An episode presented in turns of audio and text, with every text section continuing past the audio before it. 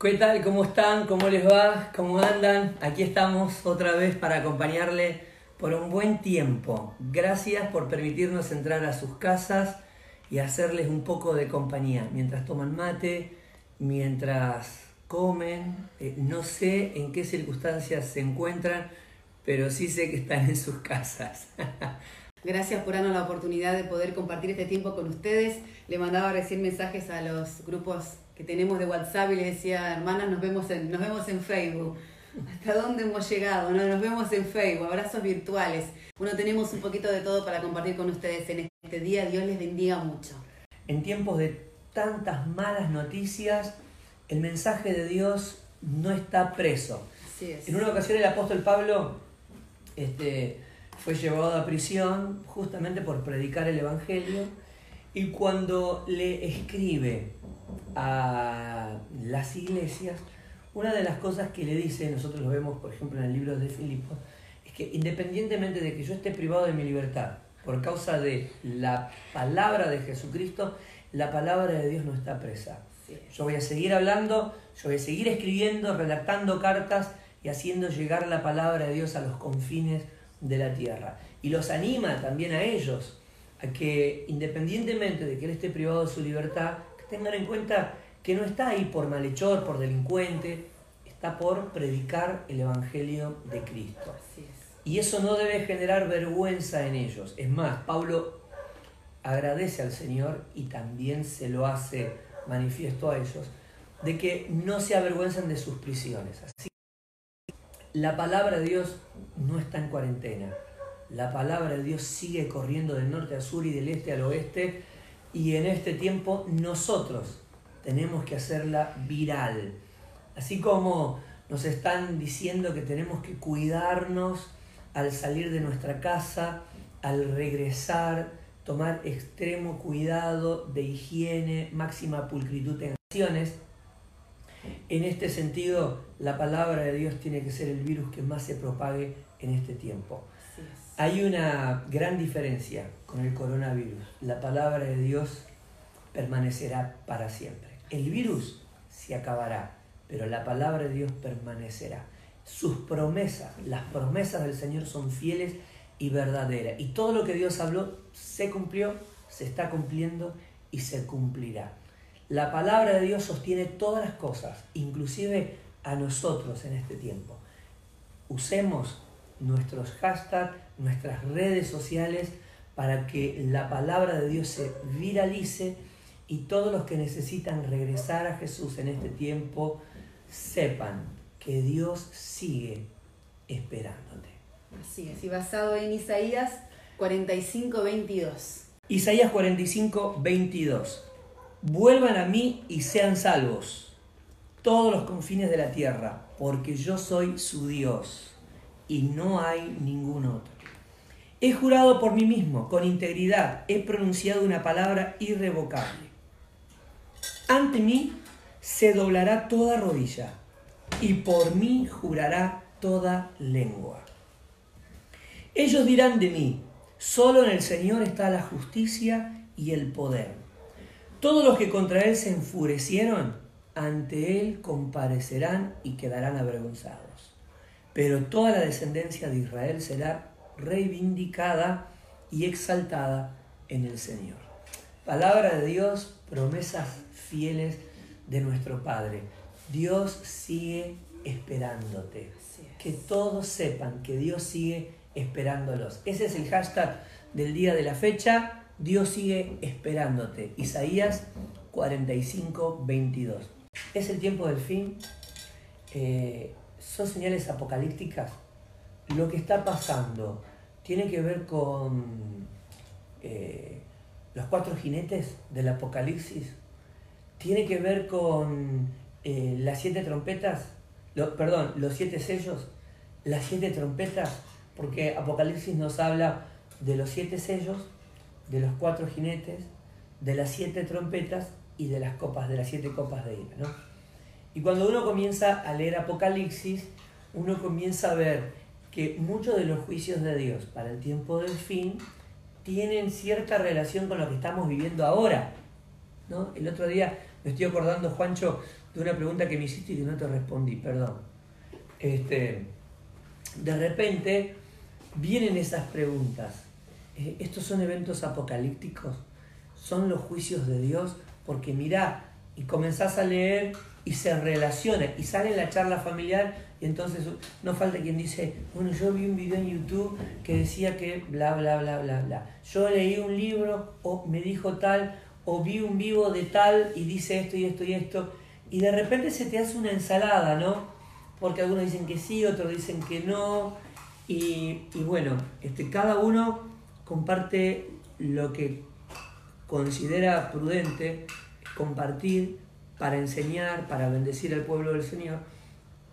Y, puede que este, sea correcto, eh, o tal vez difiera un poquito de lo que realmente está sucediendo, o de lo que esos pasajes en sí quieren decir. por lo menos a todos los que nos ven y nos siguen, responderles esas preguntas. Si de las charlas familiares surgieron interrogantes, preguntas, por todo lo que les comentaba, vieron, escucharon, trajeron a memoria, entonces también mándennosla, porque las vamos a mirar y vamos a ir trabajando contenidos en relación a esas preguntas. Las vamos a ir clasificando y vamos a ir separando tiempos en ese sentido, ¿sí? Y la tercera, que pueden ser interrogantes propios. Es decir, que no lo charlaste con nadie, solo lo estás pensando vos. Y te trabaja la cabeza y no puedes dormir, o estás orando y te viene a la mente. Cosas que pueden pasar, ¿no? Así que eh, coméntenoslo y vamos a ir trabajando sobre eso. Vamos a ir mirando un poquitito a la luz de la Biblia eh, los acontecimientos actuales y también respondiendo a los interrogantes que ustedes tengan. Preguntas sobre lecturas bíblicas, sobre charlas familiares y sobre interrogantes propios. Bueno, que el Señor les siga bendiciendo, que el Señor les siga iluminando, que el Señor los eh, en este tiempo los direccione para los tiempos que vienen, que son tiempos difíciles, pero no imposibles de vivirlo, y lo vamos a vivir con la gloria de Dios en nuestra vida, con el poder del Espíritu Santo. Recuerden ayer estábamos trabajando el libro del profeta Isaías y estuvimos orando justamente porque sea un tiempo en el que Dios se revele a tu vida de una manera especial. Recordamos que el llamado al ministerio del profeta Isaías no surgió necesariamente en un templo, no fue en base al llamado de un pastor o de un apóstol, sino pura y exclusivamente en el trono de Dios. Ahí es donde surge el llamado, en el trono de Dios, a los pies del Señor.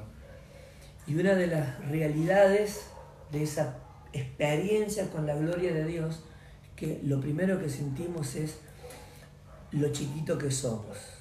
No nos sentimos poderosos, ungidos, revestidos de poder, sino que nos sentimos miserables, pecadores, gracias de tanto amor. Es ahí donde experimentamos gracia, justificación y donde una vez nos levantamos de su presencia, entonces sí podemos decir que nos levantamos en el poder de su presencia para hacer la obra que nos toque hacer. Entonces, que estos días de aislamiento en el que nos encontramos confinados a nuestros hogares, a nuestras casas, sean días donde la gloria del Señor se manifieste de una manera poderosa sobre tu vida y tu casa. Estábamos recordando lo que dice el libro de Isaías capítulo 45, 22. Vuelvan a mí y sean salvos todos los confines de la tierra, porque yo soy Dios y no hay ningún otro. Si la palabra del Señor dice, vengan a mí y sean salvos, es que el único que puede salvar es Dios. El hashtag de hoy es Dios sigue esperándote. Les recuerdo que la oración no está completa porque no entra en, el cuadro, simplemente. Pero es Dios sigue esperándote. Que es un hashtag que deseamos que se viralice y se propague en todas nuestras redes sociales para que todos nuestros contactos puedan ver al Señor en, esas, en esos hashtags, en esos escritos y puedan oírle a Él llamándole. Puedan ver al buen pastor que ha salido a buscar la oveja que se ha perdido. Vuelvan a mí y sean salvos. Compartirlo. En la versión NTV dice que todo el mundo me busque para salvación, porque yo soy Dios, no hay otro. Que todo el mundo me busque, qué lindo. Es el deseo de Dios, que todo el mundo me busque. Hay otro pasaje bíblico que habla respecto al deseo del Señor, porque el que me busca me encontrará, me hallará.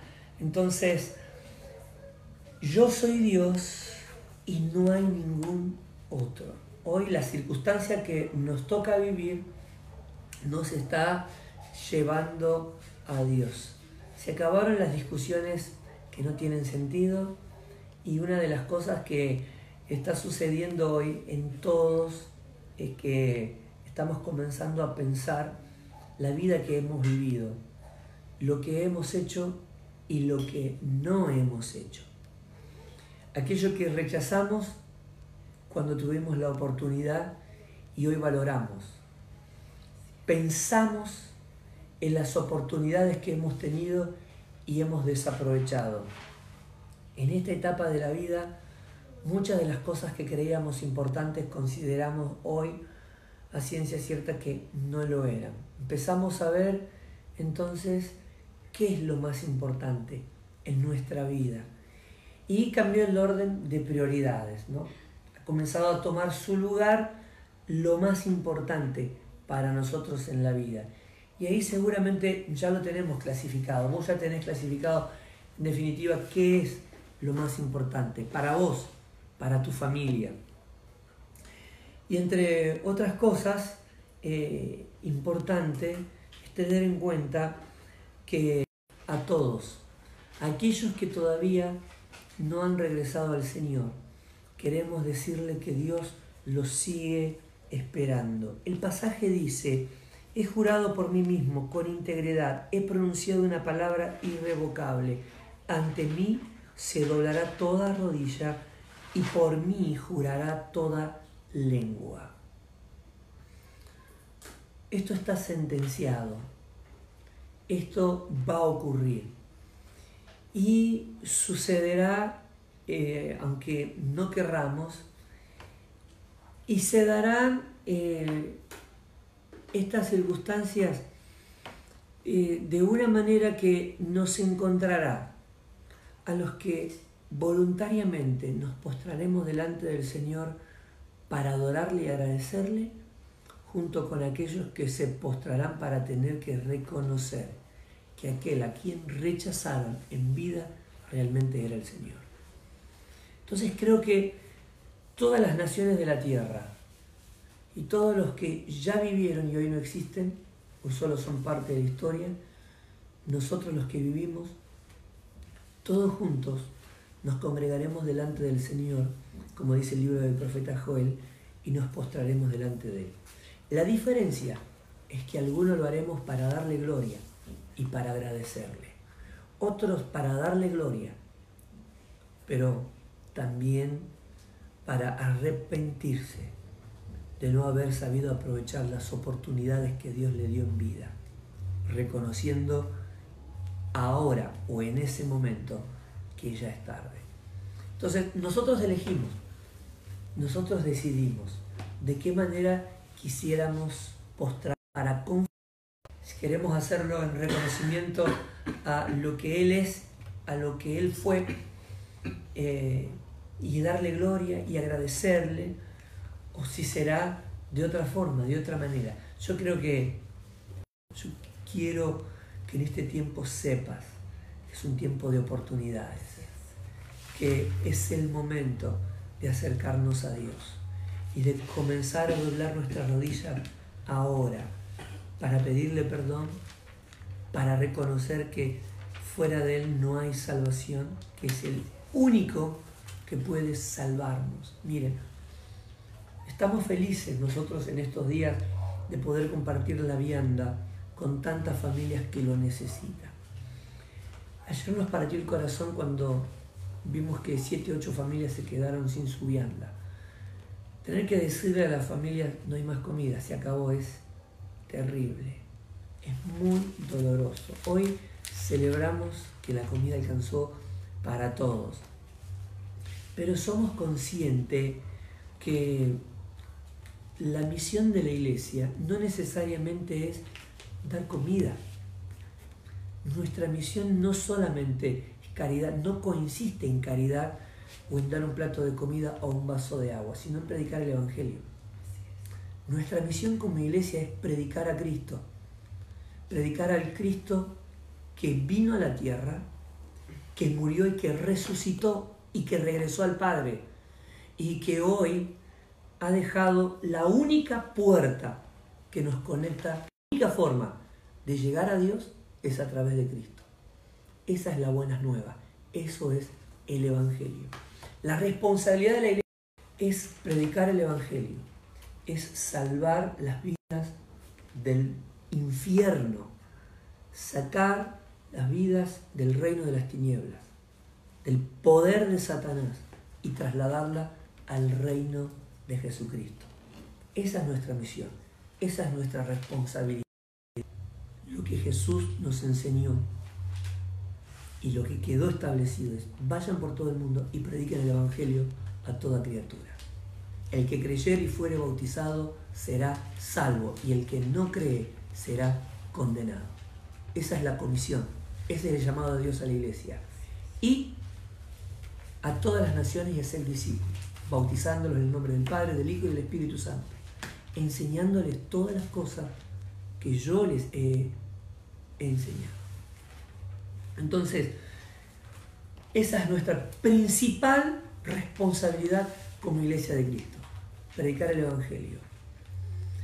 Dice el apóstol Pablo, como si Dios, por medio nuestro, le dijera al mundo, reconciliados con Dios.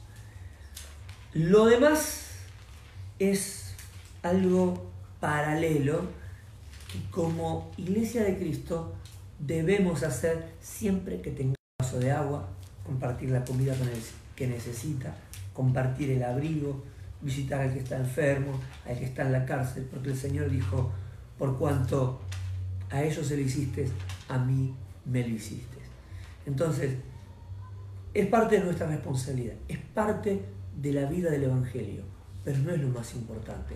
Lo más importante es enseñarte que si estás lejos del Señor, estás perdido y que necesitas a Cristo, que es el único que salva y que te salva de la condenación eterna, del infierno y te traslada al reino de la luz, al reino de Dios.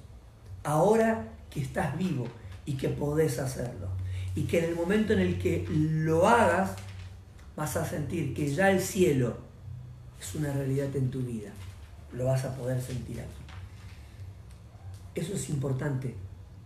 Eso es parte del Evangelio. Por eso vos que estás ahí y que ya tenés a Cristo en tu corazón, es el momento de viralizar la palabra y de transmitir buenas nuevas. El mundo debe saber que necesita a Cristo. Hoy no necesita una vacuna una vacuna contra el coronavirus, necesita la cura para la condenación eterna, que ya nos la otorgó Jesús cuando murió en la cruz del Calvario. Entonces, es el tiempo de regresar al Señor porque es un tiempo de oportunidades. Ante mí se doblará toda rodilla y por mí juzgará toda lengua.